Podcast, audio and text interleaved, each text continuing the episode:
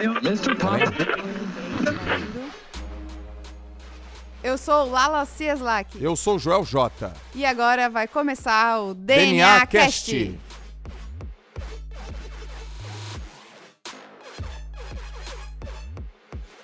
Pessoal, hoje a gente vai fazer um podcast super especial. A gente vai falar do filme vencedor do Oscar, que é O Parasita. Filmaço, filmaço, filmaço. História desse filme de uma família pobre que vive no sul da Coreia e eles têm uma vida muito difícil, uma vida realmente cheia de dificuldade, cheia de diversidade, morando num lugar apertado, sujo, bagunçado, cheio de mosquito, detetização pra tudo quanto é lado, neguinho faz xixi lá na frente da casa deles.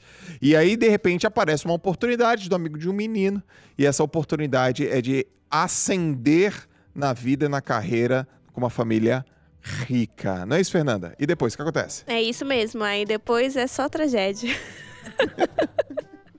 E aí começa o filme. E a chinela canta.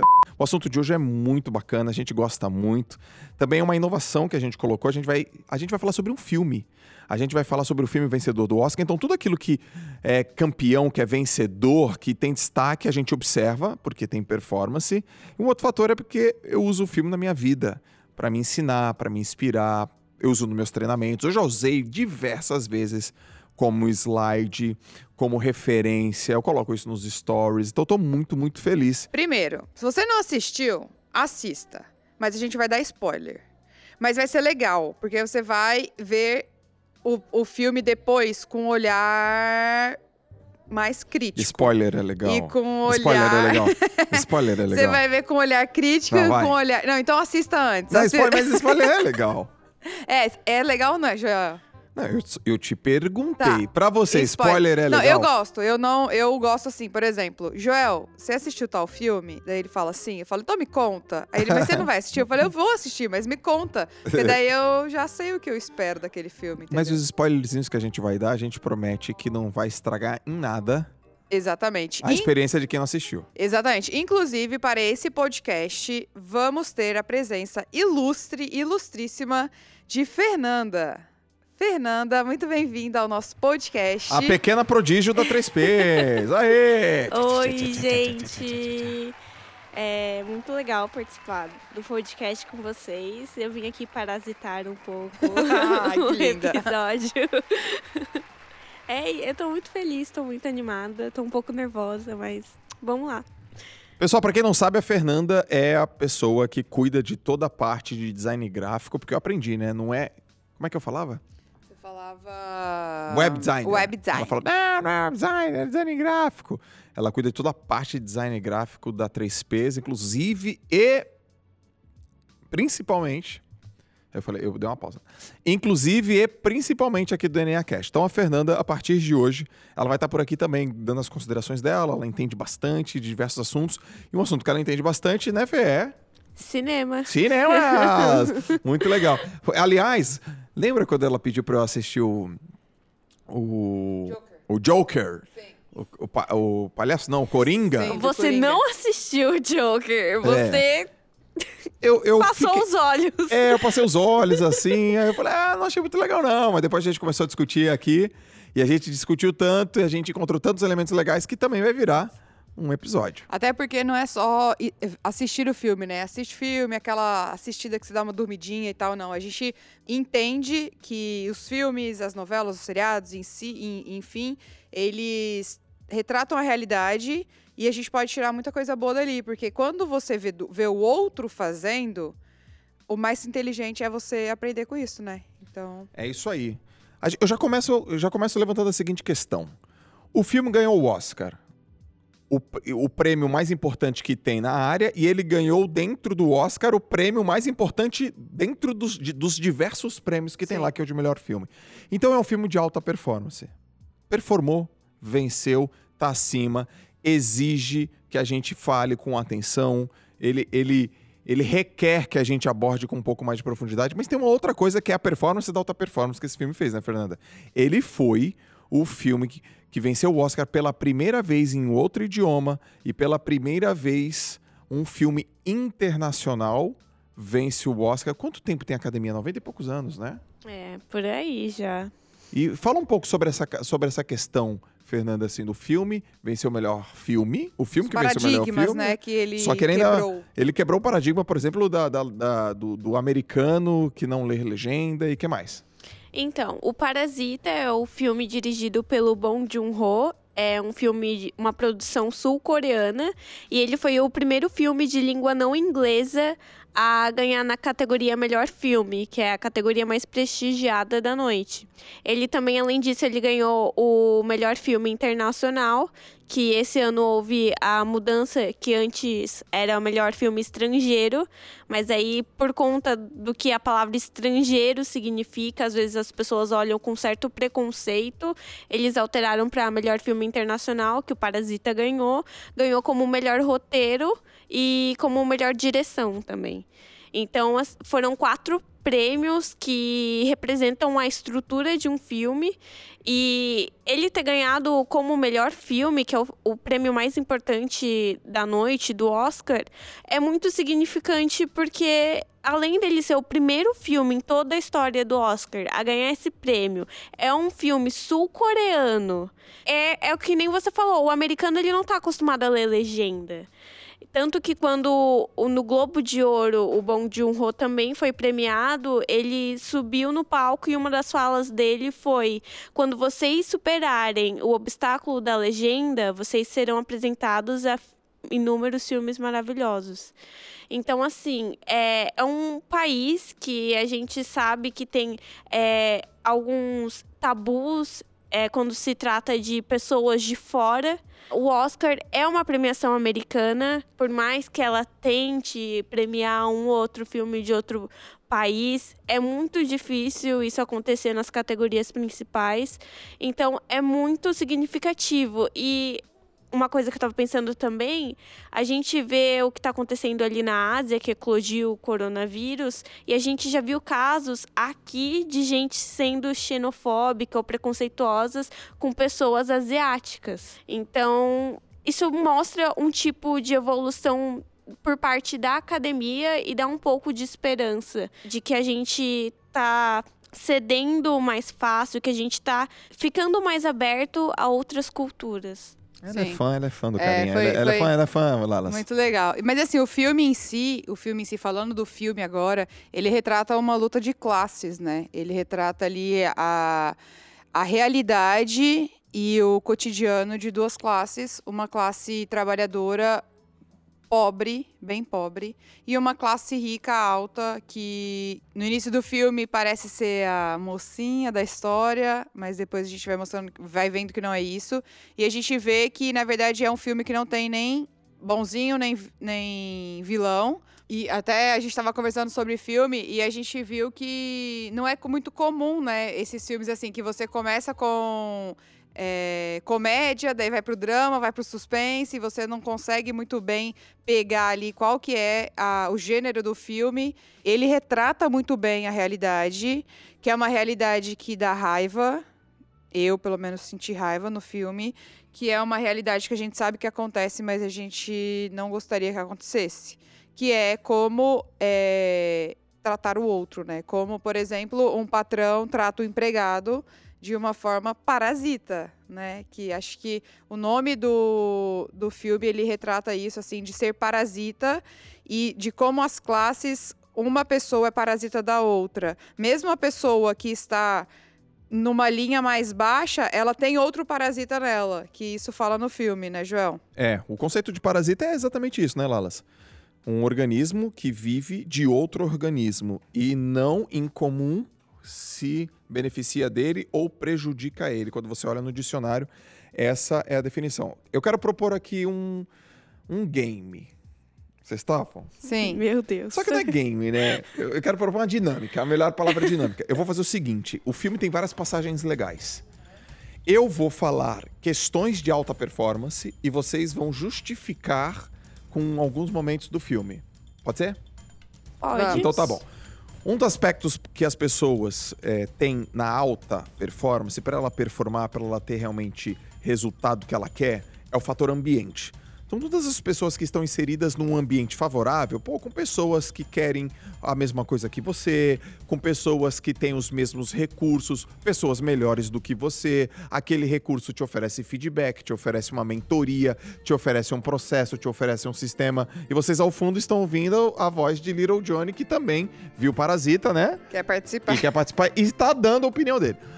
Uh, o ambiente ele determina de maneira bastante é, predominante os resultados das pessoas. Em outras palavras, a gente é fruto do ambiente que a gente vive. Sim. E se a gente é fruto do ambiente do que a gente vive, cabe confirmar a afirmativa que um ambiente pobre não vai te dar tantas opções. Um ambiente mais favorável vai te dar novas perspectivas e novas possibilidades. Vocês perceberam esse tipo de, de de concepção no filme? O fator ambiente? É, com certeza. Tanto que é, quando a gente assiste o filme, vê a história, vê a escalada que ela toma e o fim que ela tem, e a gente se depara com a cena do menino da família pobre ali idealizando o futuro dele, dele indo para uma faculdade, dele é, ascendendo socialmente e comprando a casa que era dos patrões para salvar o pai dele, a gente se depara logo depois que, na verdade, isso não aconteceu, porque isso é impossível. Porque com o salário médio de um coreano, ele levaria 540 anos para conseguir comprar aquela casa. É, Ia ter que nascer e viver umas seis, sete vezes, né? Eu, eu a, a, o que eu peguei do filme, assim, acho que o que mais me marcou no filme foi o ambiente. Foi o ambiente, assim. Como eles é, se tratavam entre si e como eles tratavam o outro, independente da classe social, é, para mim foi, foi determinante, assim, no gostar do filme. Porque é, Parasita foi aquele filme assim que você vê e você fala: "Nossa, eu vou olhar para dentro de mim, vou olhar as minhas ações e tomara que eu não seja isso. Eu vou trabalhar para que eu não seja isso". Porque a gente sabe que é comum ali é, um tratamento, né, não muito legal entre patrão e funcionário, mas no filme deixou muito claro que de uma forma muito rude assim, de uma forma muito ruim, que é uma coisa que empaticamente a gente não poderia aceitar, sabe? Porque o ser humano, ele tem que olhar para o outro e ter empatia por aquilo ali, né? Esse é o, o acho que é a maior qualidade de um ser humano, a maior qualidade. Então, o ambiente é, é um ponto fundamental ali do filme. E foi o que você falou, Joel.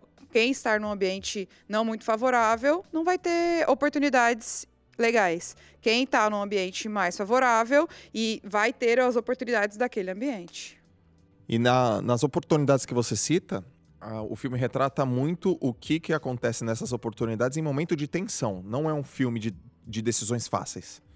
É um filme de decisões difíceis que acontece a todo instante e que chega um determinado momento que você pega o partido de uma pessoa e você fala: nossa, que decisão horrorosa, mas se você olha do viés dela, da empatia, você fala, putz, mas se eu estivesse no lugar dela, morando naquele lugar, abaixo da linha do nível do mar, onde a chuva cai e inunda a minha casa, tem uma, tem uma cena que é uma cena, assim, eu, achei forte a cena.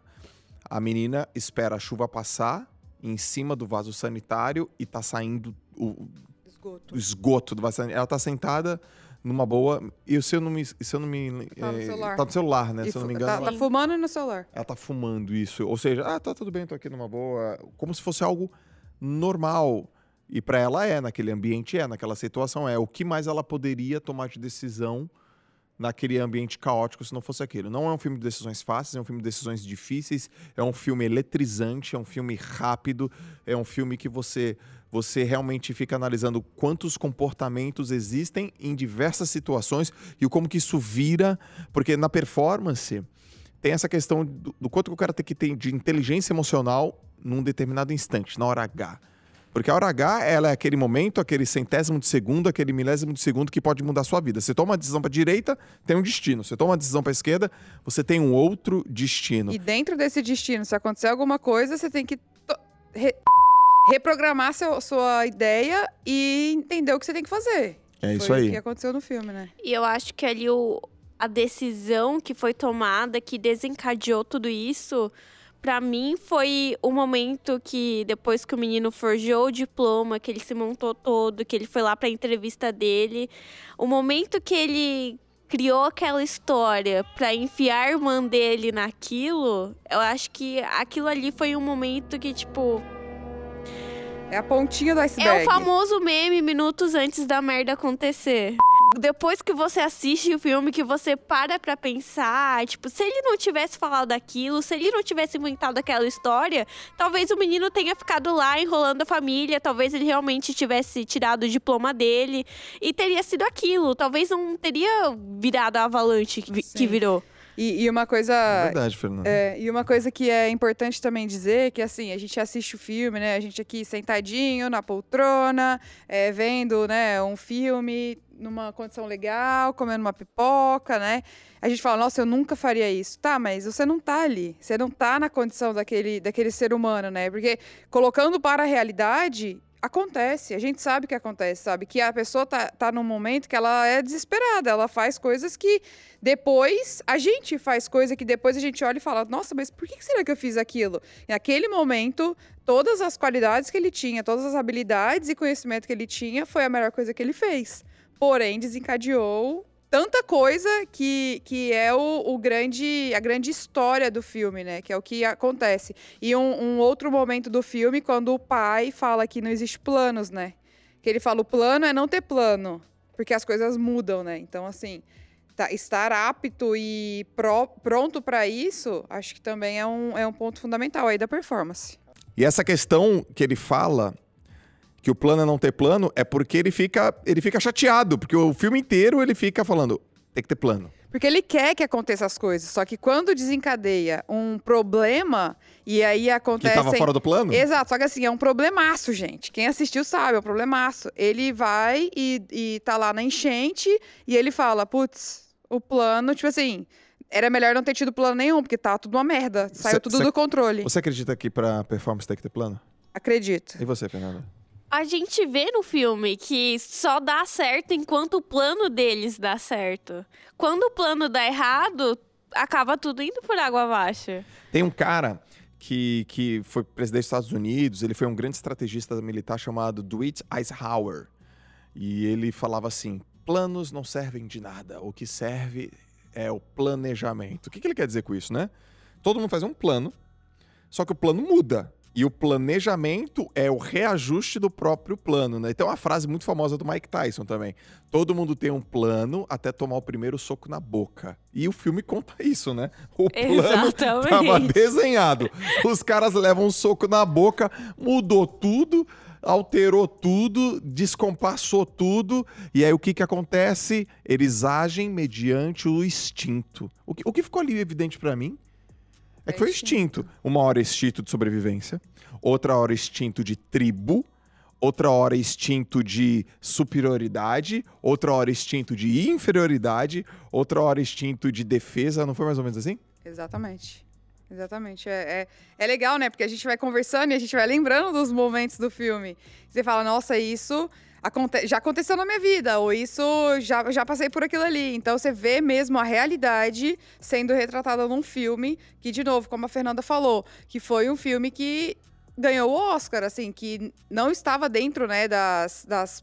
Estava cotado, né, ele tinha várias cotações de ganhar, mas as pessoas não acreditavam muito, porque era um filme fora, fora a língua inglesa, fora os Estados Unidos. Fora dos padrões. Exatamente. Mas, a- mas a Fernanda aí, né, Lalas, que ela tem 20 anos, né? Mas pela quantidade. 22. 22, mas pela quantidade de filme que ela já viu, ela vê um filme a cada dois minutos.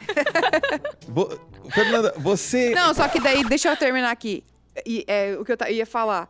É, mostra que, por exemplo, pra ter performance, pra ir lá ganhar, às vezes você não precisa se adequar a padrões. Você pode lutar com as coisas que você faz. Então, isso é muito importante.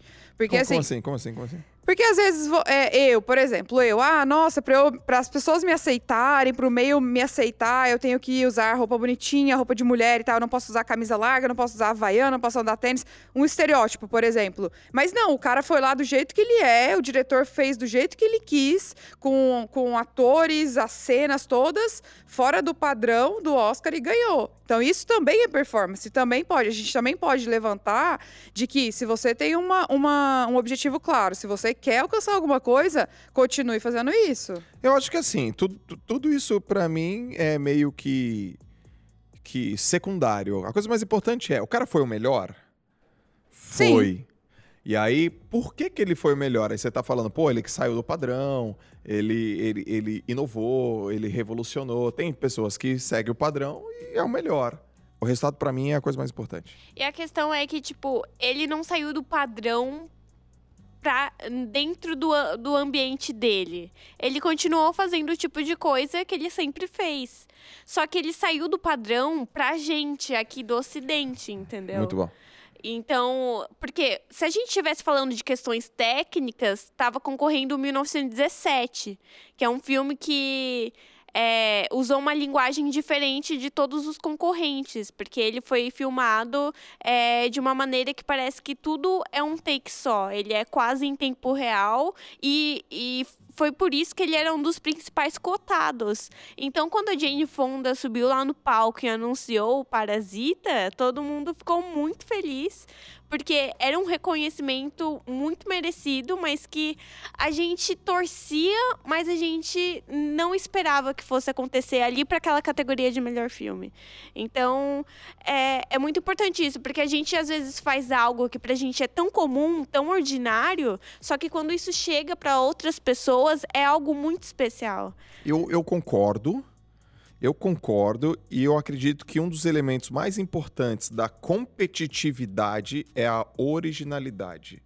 Quando você é original, quando você. Autenticidade, melhor dizendo. Cara, quer ser competitivo? Seja você.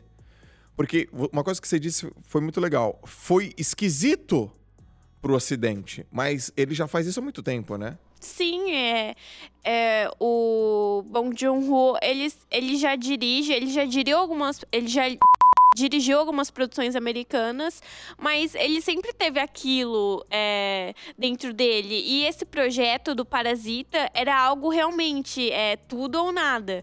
Porque se o, o ator que faz o pai da família pobre, é, ele falou que só ele poderia fazer aquele papel. Se o cara não tivesse aceitado aquele papel, ele simplesmente ia largar o filme. Ele não ia fazer o filme. Quem falou isso, o diretor? O diretor, Gostei o dele. Parasita era pra ser uma peça de teatro.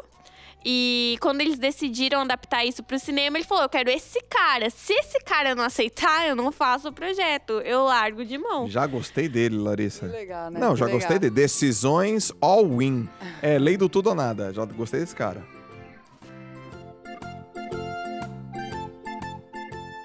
E o que mais, Joel, que você acha que foi um ponto crucial aí? A gente falou sobre ambiente, a gente falou sobre performance.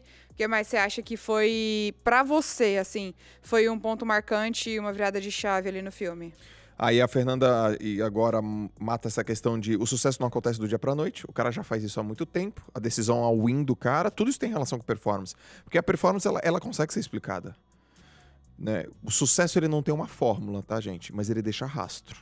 E aí você tá vendo, ó, o cara, se não for esse cara, eu não vou fazer. Vamos mudar um pouco dentro desse contexto. Ele sobe no Globo de Ouro e fala: vocês têm que quebrar a barreira da legenda. Então ele fala com convicção, ele fala com confiança. Ele aceitou a troca de nome, né? Que inicialmente não ia ser Parasita, né? Ia ser Decalque. Sim. E aí eles. Ele aceitou isso. Então, assim, ele entendeu que para um, um ganho maior ele teria que fazer algumas adaptações ali. É. Então, todos esses componentes explicam a performance e gerou um barulho, gerou um buzz, gerou uma expectativa. E o cara performou, porra, ele ganhou de Quentin Tarantino, ele ganhou de Martin Scorsese, ele ganhou de, de uma turma, assim, Que eram os ídolos que dele. eram os ídolos dele, né? É. Tem uma cena, parece, né, que alguém tira uma foto dele tirando uma foto do Tarantino, uma coisa assim, né? Ou seja, o cara, o cara ainda respeita. Ele respeita o legado, ele respeita a história, ele respeita a escola, os mentores de onde ele veio. Eu acredito também que ele tem noção que, que é muita competitividade e que ano que vem vai vir outro cara, o outro filme. Agora é o seguinte, né, Fernanda? Ele abriu um baita de um precedente, né? Porque o que ele, não, o que ele fez, ninguém tinha feito lá, Coreia do Sul, e agora ele abre um baita de um precedente, né? Que tipo de, de oportunidades você percebe com esse tipo de situação que aconteceu agora em 2020? Eu acho que é importante porque teve um aumento de procura por filmes e produções coreanas depois que o Parasita ganhou o Oscar, que realmente mostra que as pessoas abrem os olhos. Quando alguém de, de certa área se destaca e as pessoas não tinham conhecimento sobre aquilo, elas vão atrás procurar. Uhum. Parasita voltou para os cinemas depois que venceu o Oscar. Uhum. Então, isso abre os olhos para as pessoas e fala que, ei, produções legais não são só americanas, não são só inglesas. Tem o cinema brasileiro, que tem filmes riquíssimos, que às vezes as pessoas simplesmente ignoram porque elas só conhecem o estereótipo da comédia esfarrapada brasileira. Mas a gente tem obras que já foram indicadas ao Oscar, mas ninguém nunca valorizou isso, entendeu? E, e isso que eu acho importante. Alguém é fora dos padrões, que não fazia parte daquele círculo de ouro de Hollywood, vim ganhar um Oscar com um filme sul-coreano falado em coreano, que também é uma língua que causa ainda mais estranhamento. É, mais do que o espanhol, mais do que o francês. Isso que para mim é o mais legal, sabe? Ver uma pessoa que tinha tudo para ser esnobada pela academia do Oscar, porque a gente já viu isso acontecendo, só que indo o trabalho dele ser tão bom que não pôde ser ignorado. Que se ele não tivesse ganhado, ia ficar feio. O cara, ele simplesmente chegou no limite, olhou para ele e quebrou, entendeu? Então, recorde. Quebrou recorde, ultrapassou limite. Recorde é feito para ser quebrado. Se você tivesse de frente pro. Qual é o nome do, do diretor mesmo? Que eu não sei. Bong Joon-ho. Se você tá hoje de frente pro Bong Joon-ho e tem 10 segundos para falar qualquer coisa para ele. Uma pergunta, uma consideração. O que, que você faria? Ai, eu ia ficar nervosa, nem ia conseguir perguntar. Tá, passou nervosismo. Eu, eu Tem mais 10 segundos. Eu ia perguntar um negócio Eu ia rir, eu ia rir. Eu ia, eu falar, ia ficar, nossa. Eu ia falar assim pra ele, ô cara, você sabe dobrar aquelas caixas lá de pizza lá? Rapidão, né? Igual você pediu pros caras dobrar aquelas caixas de pizza lá. E você, você, você, você perguntaria o quê? Você falaria alguma coisa pra ele? Eu perguntaria... Gente, eu não sei. Tá vendo? Eu perguntaria qual, qual é o próximo... Vocês estão sendo muito parasita. Eu perguntaria qual é o próximo filme que ele tem em mente. Que é assim, entendeu? Já acabou, já ganhou, lá, já tá é, lá. Garota ansiosa. The garota... Oscar goes to e já vai perguntar o próximo. Ele vai falar assim, ô garota, pelo amor de Deus, eu, eu, ainda tô aqui colhendo os frutos.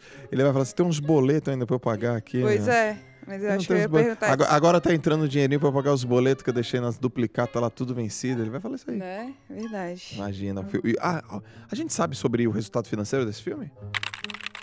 Google? Pesquisar.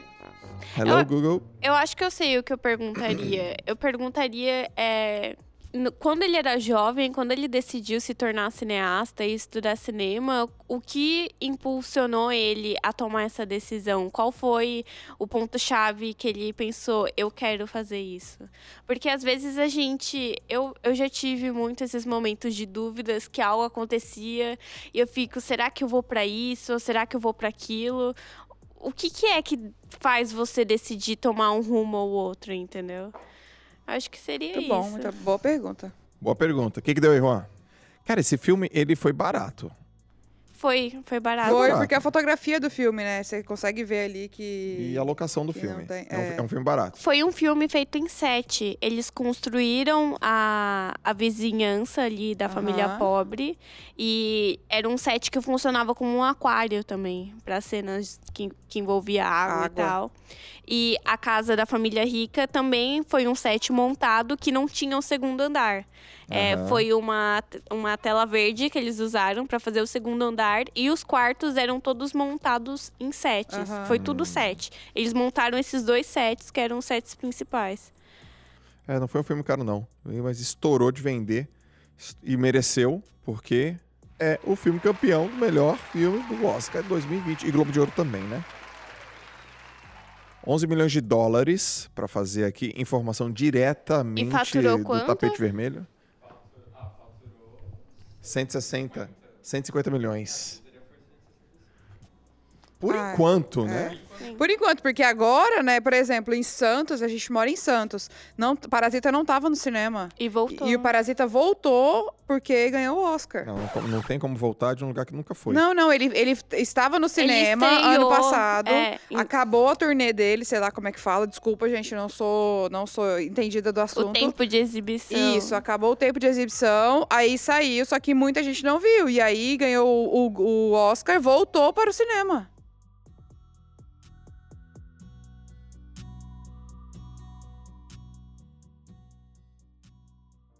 Ah, o significado da pedra que eles recebem do, do garoto, que eu, a- eu achei é um momento muito. Tanto que eles falam repetidamente, ai, que pedra metafórica, não sei o quê. Que o menino que indica o filho da família pobre para ir trabalhar, antes dele ir embora, ele dá um presente, que é uma pedra. É, tanto que a- quando eles recebem, a mãe fala, ai, preferia comida. é. Mas aquela pedra, ela tem um significado de sucesso, de fartura, que era o que tanto eles almejavam, essa ascensão social. E se não foi a pedra que acabou ferindo um dos membros da família, mais pro final do filme, que pra mim ali foi um é simbolizando que tudo que eles fizeram acabou se voltando contra eles. Porque eles não fizeram aquilo de uma maneira muito honesta, muito ética. E eu acho que quando você. Você tem que ter ambição, mas você tem que fazer isso da maneira correta. E olha, ambição é bom. Mas tem momentos que ambição não é bom. Que aí a pessoa. É porque é uma linha tênue entre ambição e ganância. No filme, quando o cara quer sair daquela zona horrorosa da vida dele, que ele quer ascensão social, que ele quer crescer, ele é ambicioso. Top! Incrível! Vamos lá! E a turma tá trabalhando, a família tá trabalhando, eles não querem aquilo, a vida tá ruim, tem um mosquito aqui, cai, não sei o quê, cocô pra tudo que é lado, enchente. O cara, eu preciso sair daqui. Mas quando ele ultrapassa essa linha e ele começa a ultrapassar princípios e valores, quando o direito dele acaba e o dever dele começa, quando ele começa a, a- a prejudicar a vida de outras pessoas, ele não para, já não é mais ambição. Aqui já é ganância. A todo custo, a qualquer preço, eu vou passar por cima de você e não me importo com você e que se dane. Isso retrata em várias cenas do filme. Então, por exemplo, uma das cenas do filme é quando você tá lá no porão, tem duas pessoas da mesma classe social, mas eu tenho um poder na minha mão e falo, eu vou chamar a polícia pra você. E aí a moça fala, não, mas nós somos irmãs. Você é tão necessitada quanto eu. Você e é tão ela necessitado fala, quanto eu. Eu não sou necessitada. Ali já é, foi a linha tênue que rompeu de tipo, eu não tô nem aí pra você, eu piso em você. Dá alguns segundos, o, o jogo muda totalmente e ela fala, me ajuda, a outra pessoa também. Então é uma gangorra de sobe e desce o É, tempo inteiro. Outro exemplo também é co- como a, a mãe rica manda embora, né, os funcionários. Que é bem assim, não preciso mais de você, você não está mais é, fazendo o papel que eu queria, então tchau. Tipo, sem nenhum motivo aparente e explicado, né? Eu acho que o diretor, ele foi muito inteligente, cara. Não é que ele foi, ele é, né? Ele é muito inteligente. Porque ele bagunça com a nossa cabeça, velho. Ele faz uma hora tu sentir raiva, uma hora você sente. é, vo- você fica atônito, outra hora você fica tenso, outra hora você dá risada. É, até o metade do filme eu, eu cheguei pra você lá falei, por que esse filme foi o do Oscar? Não entendi. Daqui a pouco ele. Vira tu, tu, tu, tudo ele e a gente fala, meu Deus, que bom que esse filme ganhou o Oscar. E aí você fala, ao final do filme você tem várias opiniões, aí você começa a refazer, remontar o filme, você fala, é, mas será que eu também não faria a mesma coisa? Mas será que eu não, não realmente não tomaria aquele tipo de, de decisão? Ou seja, ele provoca uma reflexão, ao meu ver, é uma provocação profunda e consistente sobre princípios morais, princípios de vida e sobre o que você faria quando as condições forem, fossem legais. Mas será que você faria as mesmas coisas se fossem condições caóticas? Eu acho que esse é o legal do filme, porque eu, ele é um retrato da vida muito bem feito, no sentido que você começa o filme achando, ah, porque a família pobre é a parasita, eles que vão querer se beneficiar dos ricos. Só que com o desenvolvimento do filme, você vê, mas os ricos também não estão é, se aproveitando dos pobres. E ele não coloca que esse é ruim, esse é bom. Não tem essa divisão. E o que acontece no nosso dia a dia? É muito difícil a gente apontar o dedo e falar: você é ruim, você é boazinha. Isso não acontece. Existem inúmeras variáveis para que esse tipo de julgamento possa acontecer. Então, esse que é o legal do filme, porque você assiste, só que ao mesmo tempo que você está assistindo um filme, você tem a sensação: eu já vi essa situação em algum lugar.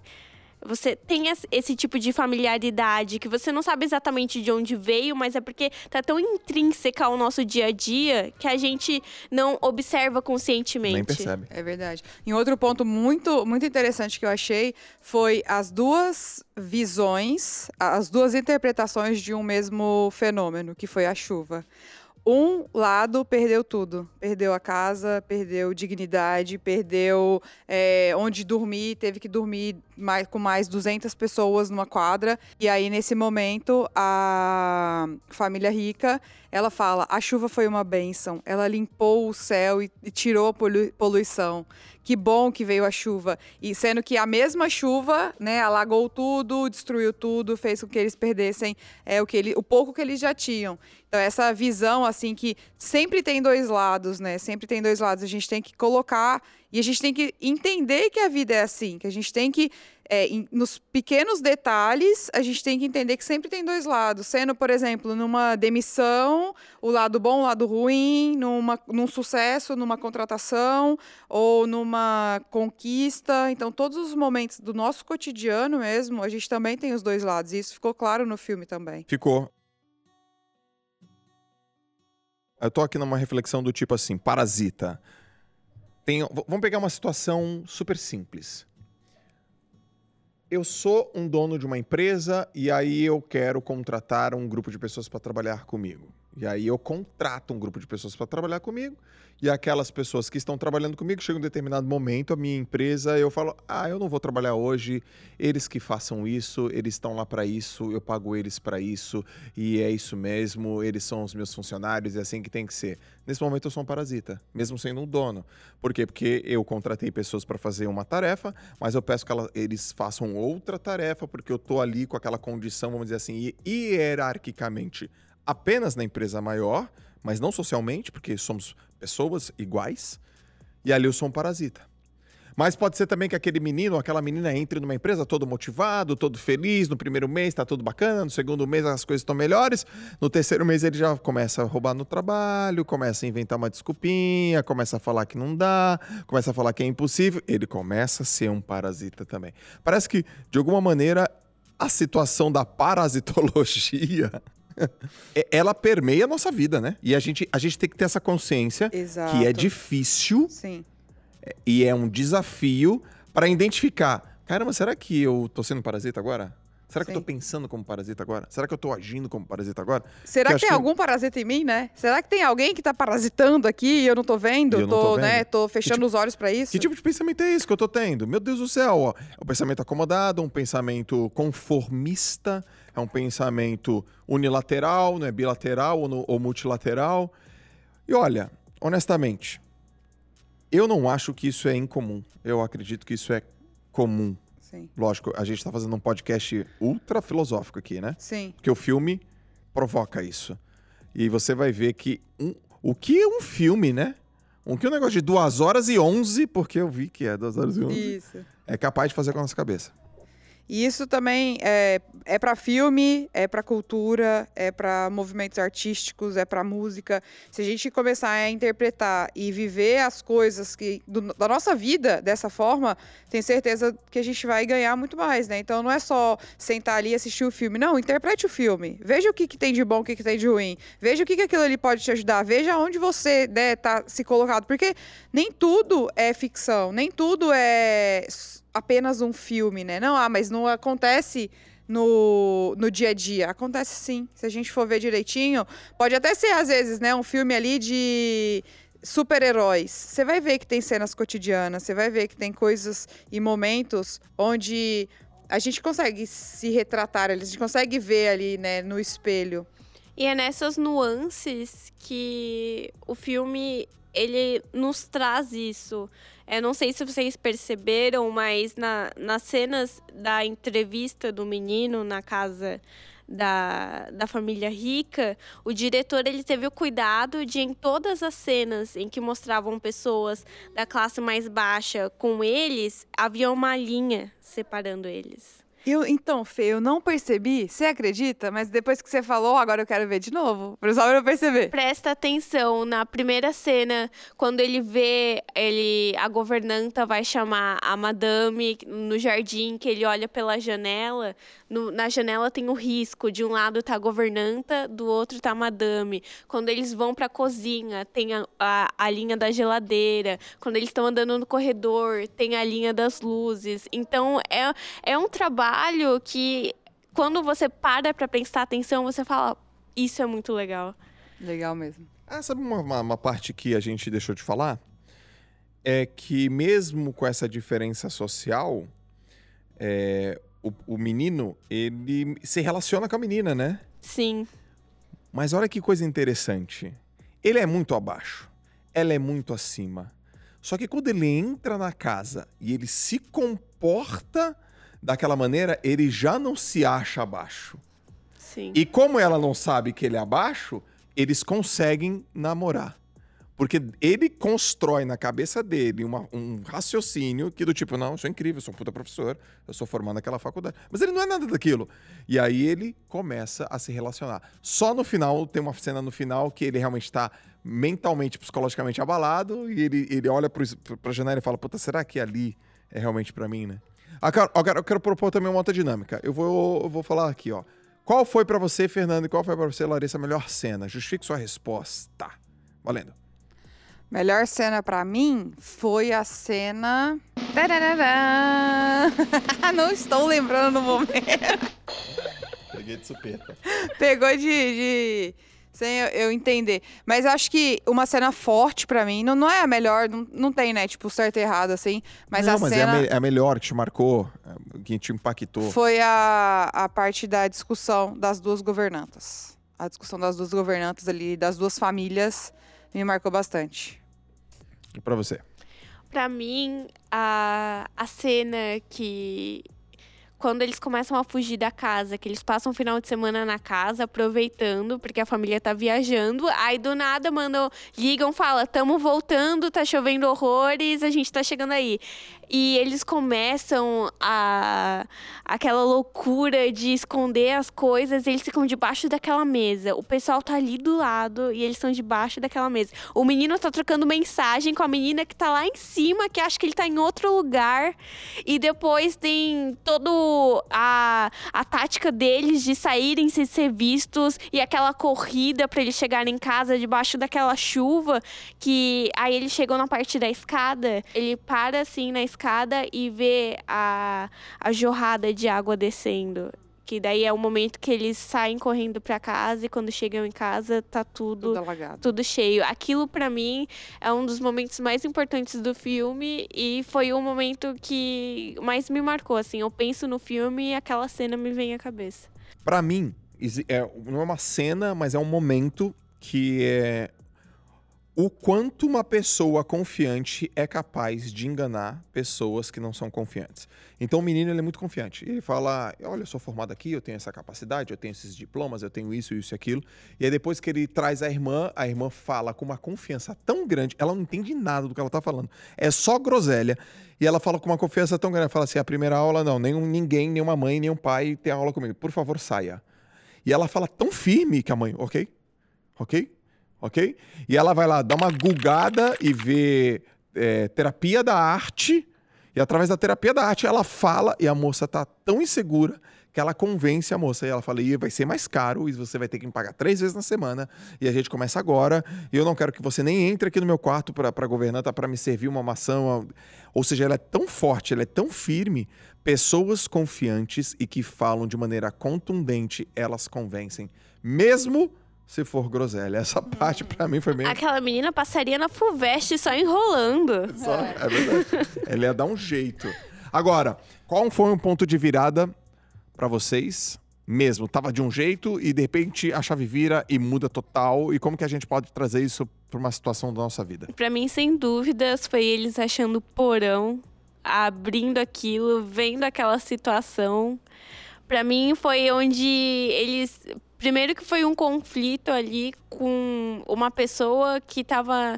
que era da mesma classe deles, e você viu que naquela hora eles. Você já tinha visto antes eles fazendo a governanta, a primeira governanta ser demitida, o motorista sendo demitido. Você, você já tem a noção de que eles não são pessoas tão legais, mas por algum motivo você deixa aquilo passar. Só que na hora que ela se confronta com aquela mulher que estava ali presa, com aquele homem que estava ali preso, e ela trata ela com tanto desdém que você fala, pô, eles não são legais. Eles não são engraçadinhos. Eles são tão ruins quanto a família com para qual eles estão trabalhando. E, então, para mim, a partir daquele momento, o filme começou a ter outro tom, assim. É, eu concordo com a Fernanda. Foi, eu acho que o momento mais ponto de virada mesmo, assim, foi quando eles descobriram que a governanta tinha uma alergia e eles tramaram tudo sem saber o que, que ia acontecer, porque, tipo, jogaram ali um pozinho, mas poderia ter matado ali, sabe? Então ali foi um ponto de virada de, nossa, passou. To... Já tinha passado dos limites, mas agora, pô, tá tratando com. Tá, tá, lidando com a vida da pessoa, sabe? Acabou, assim. Então, meu Deus, o que, que vai acontecer a partir de agora? Eles são muito vilões, né? Então foi ali. Olha, tem uma passagem para mim que é um ponto de virada e que também retrata o comportamento social, o comportamento da performance. Eu, há alguns anos atrás, eu li o livro do Maquiavel, né? Que Maquiavel foi o que escreveu O Príncipe há 500 anos atrás e ele tem uma passagem mais ou menos assim. Quer conhecer uma pessoa, dê poder a ela. Então tem uma cena que eles eles estão ali numa boa, a casa tá numa boa e aí a família diz que vai fazer uma, um acampamento. E de repente a casa é deles. E aí a cena já logo começa a governanta imediatamente deitada. E imediatamente o marido dela do lado dela. Eles sujam, eles pegam copo, eles quebram copo, eles ficam bêbados. Ou seja, eles trazem para aquela casa os hábitos que eles carregam da, da vida deles, que é uma vida horrorosa, que a casa é suja, que as coisas são todas bagunçadas. Ou seja, mesmo numa casa rica, arrumada, eles trazem os mesmos hábitos. Ou seja, tem muita gente que fala sobre riqueza assim. O que, que o dinheiro faz com as pessoas? Eles, ele não muda as pessoas, ele só amplifica quem elas são. Ou seja, com dinheiro e com poder, elas continuaram, aquelas mesmas pessoas continuaram tendo as mesmas, eh, os mesmos comportamentos, e ali foi o momento que vira o tom também. Eu falo, ah, esses caras aí são mesmo. Pô, são os filhos da mãe mesmo, esses caras. Aí eu começo a ser provocado e o, e o, roteirista e o diretor ele consegue realmente provocar essa emoção dentro de mim. E eu acho que isso acontece também com a família rica. Quando a gente começa a ver certos comportamentos deles, a gente também para de ter tanta empatia. Eles falando do cheiro das pessoas, ele, o cara chamando o motorista dele para ser um animador na festa do filho dele. E fala assim, eu tô te pagando para isso. Exatamente. Só que não é para isso, né? Se ele tá pagando um extra, ele tá pagando para ele ser motorista, porque ele é motorista, é não tá ali, né? É uma hora extra de final de semana. Exatamente. E, e assim, simplesmente assim, num domingo de manhã, ela acordou, resolveu fazer uma festa e falar, ah, liga pra ele, tipo, eu pago, sabe? Eu pago. E não é, não é, a gente sabe, né, que não é assim, que não pode ser não, assim. É, não deveria, Não né? deveria ser assim, é. Mas em muitos casos Sim. é. Então a pessoa que detém Sim. o poder financeiro, ela acredita ela que ela que detém dinheiro... todos os poderes. Isso, que o dinheiro, que o dinheiro é a solução de todos os problemas, né? É engraçado. E, e, e, a moeda mais importante de troca e de interesse. É engraçado como roteirista, ele faz as duas famílias terem atitudes parecidas, só que cada uma condizente com o ambiente deles, com a classe deles, que é o que a gente vê no dia a dia. Exato. E isso é muito inteligente e mostra.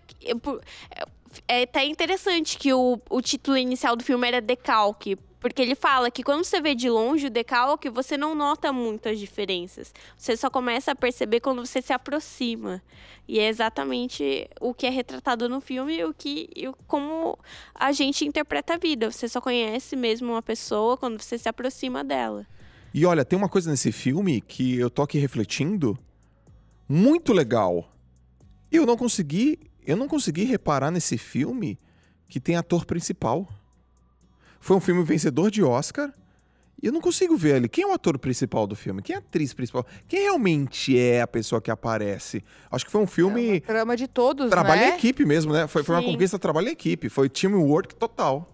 O que acontece nesse caso é que tem um núcleo principal, que no caso é a família pobre, que a gente começa com eles e a gente vê a trajetória deles é, pelo filme. E a gente também acaba ali com, com os membros dessa família. Com quem sobrou. Exatamente. É verdade, porque a, a família rica a gente não sabe o que aconteceu, é verdade. Com quem sobrou da família pobre. Não, mas aí foi muito spoiler essa. Ah, então, gente, Too você chegou spoiler. até aqui. A gente avisou pra e assistir você o não filme. assistiu o filme, desliga aqui o podcast e vai ver o filme, porque é de verdade, é muito legal. muito Filmaço, legal. né? Filmaço. Inclusive, vamos falar dos nossos patrocinadores. Os patrocinadores aí do podcast DNA Cast são. Se você quiser fazer parte do time DNA Peraí, peraí, Cash, não, não tem patrocinador? não tem patrocinador ainda. Não acredito. Sim, mande e-mail para contato Não, arroba joelmoraes.com.br. Não tem patrocinador. Não temos ainda, Cadê mas vamos ter. visionárias? Cadê as empresas Exatamente, olha, muitas. um, 10 mil streaming do, do, do DNA Cash. Por segundo. E eu aí, queria pessoal? deixar registrado, porque eu acho um absurdo isso. Eu fazer um Media Kit, não ter um patrocinador pra botar ali. Alô, Spotify, Amazon, Netflix, paga nós. Nota nós. Hashtag, olha a gente aqui. Então quer dizer que pra patrocinar um um episódio da DNA Cash, como é que faz? Contato arroba joelmoraes.com.br. E agora, olha, acabamos de receber um e-mail. Ah, mas não é. mas que filmaço, cara. A gente Deixe, indica. deixe nos comentários. A gente tem agora, pessoal, quem tá escutando aí, a gente tem um Instagram próprio pro DNA. DNA Cast Pod. DNA Cast Pod. E deixa lá os comentários pra gente, mande mensagens, é, marque quando você estiver vendo, escutando a gente. A gente vai repostar e vamos aí fazer com que o conhecimento alto e alta performance chegue a muitas pessoas. E, gente, o Instagram sou eu e o Juan que cuidamos, tá? Então, quando vocês estão falando, vocês estão falando com a gente. Juan e Fernanda, galera. Mas faz parte daqui do time. É, exatamente. As mensagens a gente acaba passando pro Joel e pra Lalas, mas só pra esclarecer, porque eu percebi que algumas pessoas estavam confusas. Mas é, eu não sou parasita no, no- nesse Instagram, porque. Não, né? não, não. Parasita só o filme, só o filme. Filmão. Trabalha em equipe, trabalha em equipe aqui. Filmão, galera, é um Filmão. filme massa, a gente Isso. indica. Manda aí depois o que vocês acharam também, as considerações de vocês. A gente vai fazer mais vezes podcast citando filme, referenciando algumas questões sobre arte, sobre cultura, porque faz parte da vida, a gente gosta.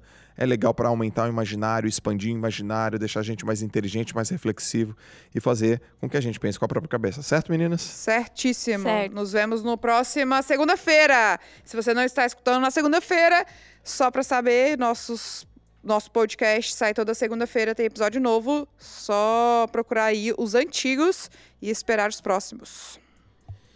Beleza, Fernandovski? Beleza, Curtiu? gente. Curti muito. Queria agradecer vocês pelo convite. Tô muito feliz. É, é legal expandir as coisas que eu faço aqui dentro. Eu aprendo muito. E eu queria agradecer a vocês por, por usarem a plataforma de vocês para falarem sobre arte, para falarem sobre cultura, porque são coisas que. é, nos ensinam muito. Então, eu acho que as pessoas às vezes olham com certo preconceito, olham é só um filme, é só um livro, quando na verdade pode ensinar tantas coisas pra gente. Então, eu acho muito importante esse incentivo que vocês estão fazendo é, para a cultura, para filmes e tudo mais. Isso é muito legal. Show. Só Muito pra, bom. só pra ter certeza aqui, quem não segue a Lalas, como é que você tá lá no Instagram? Lalas Cieslak. Como é que tá você lá, Fernanda, no Instagram? Ai, meu Deus, gente. É Feviente, V-I-N-T. É meu nome artístico, tá? É Show de bola. E Fernanda pra se- Irônica, se- Fernanda Irônica. Se você não segue o nosso Instagram, arroba DNAcastPod. Valeu, galera! Um grande abraço aqui da família 3Ps e a gente se vê no próximo podcast. Beijo! Tchau!